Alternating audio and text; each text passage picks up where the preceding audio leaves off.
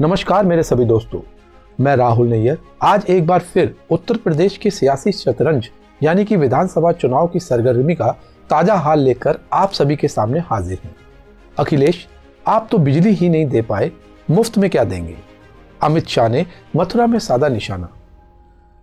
दोस्तों, यूपी के चुनाव प्रचार में बीजेपी का फोकस मथुरा, यानी कृष्ण जन्मभूमि पर है, जो कि अयोध्या और वाराणसी के साथ प्रमुख मंदिरों में से एक है।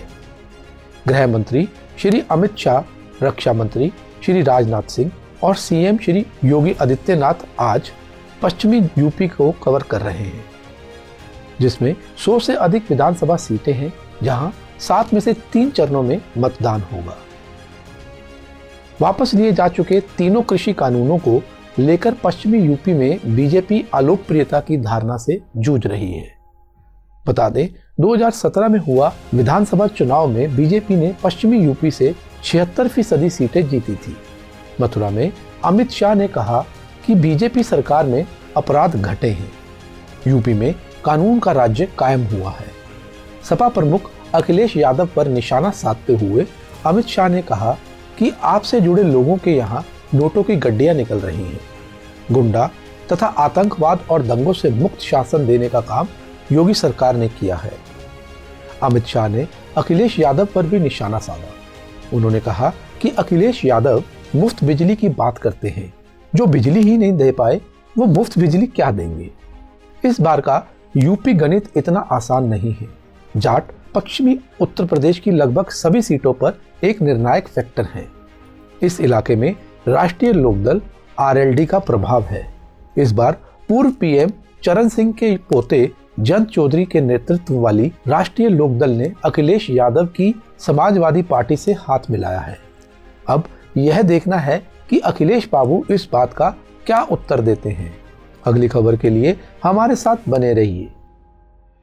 गोरखपुर में दोहराया जाएगा 1971 का इतिहास, यह कहा चंद्रशेखर आज़ाद ने। दोस्तों, गोरखपुर में मुख्यमंत्री योगी आदित्यनाथ के खिलाफ चुनावी मैदान में उतरे आज़ाद समाज पार्टी के अध्यक्ष चंद्रशेखर आज़ाद ने कहा है कि वह इस बार गोरखपुर के लोग 1971 के उस इतिहास को दोहराएँगे जब एक मुख्यमंत्री को विधानसभा चुनाव में हार का सामना करना पड़ा था।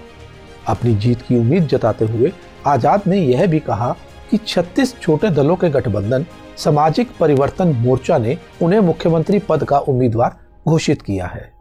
तथा यह मोर्चा उत्तर प्रदेश की सभी 403 विधानसभा सीटों पर चुनाव लड़ रहा है। उन्होंने यह कहा, हमें गोरखपुर के इतिहास को देखने की ज़रूरत है। सन 1971 में तत्कालीन मुख्यमंत्री टीएन सिंह को गोरखपुर के लोगों ने हराया था।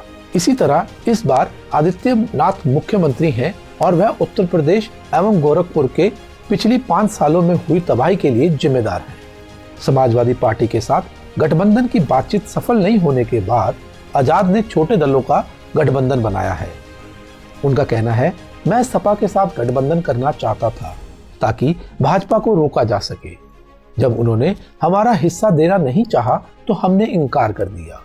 उन्होंने वोट काटने के आरोपों से इनकार करते हुए कहा, मैं ये कहता हूँ कि सपा अपना काम कर रही है और हम अपना काम कर रहे हैं। मुझे सपा से कोई दिक्कत नहीं है। यह सियासी बयानबाजी तो थमने का नाम ही नहीं ले रही है। दोस्तों, अब आगे देखते हैं कि योगी आदित्यनाथ जी इन बातों का क्या पलटवार करते हैं, या फिर मतदान के परिणाम पर अपने सभी जवाबों को देंगे। तो आप बिल्कुल फ़िक्र ना करें, कल आपके साथ हम फिर हाजिर होंगे यूपी चुनाव की नई खबरों के साथ। तब तक के लिए बने रहिए हमारे चैनल के साथ और साथ ही मास्क लगाना ना भूलिएगा। मास्क लगाइए, सुरक्षित रहिए। धन्यवाद।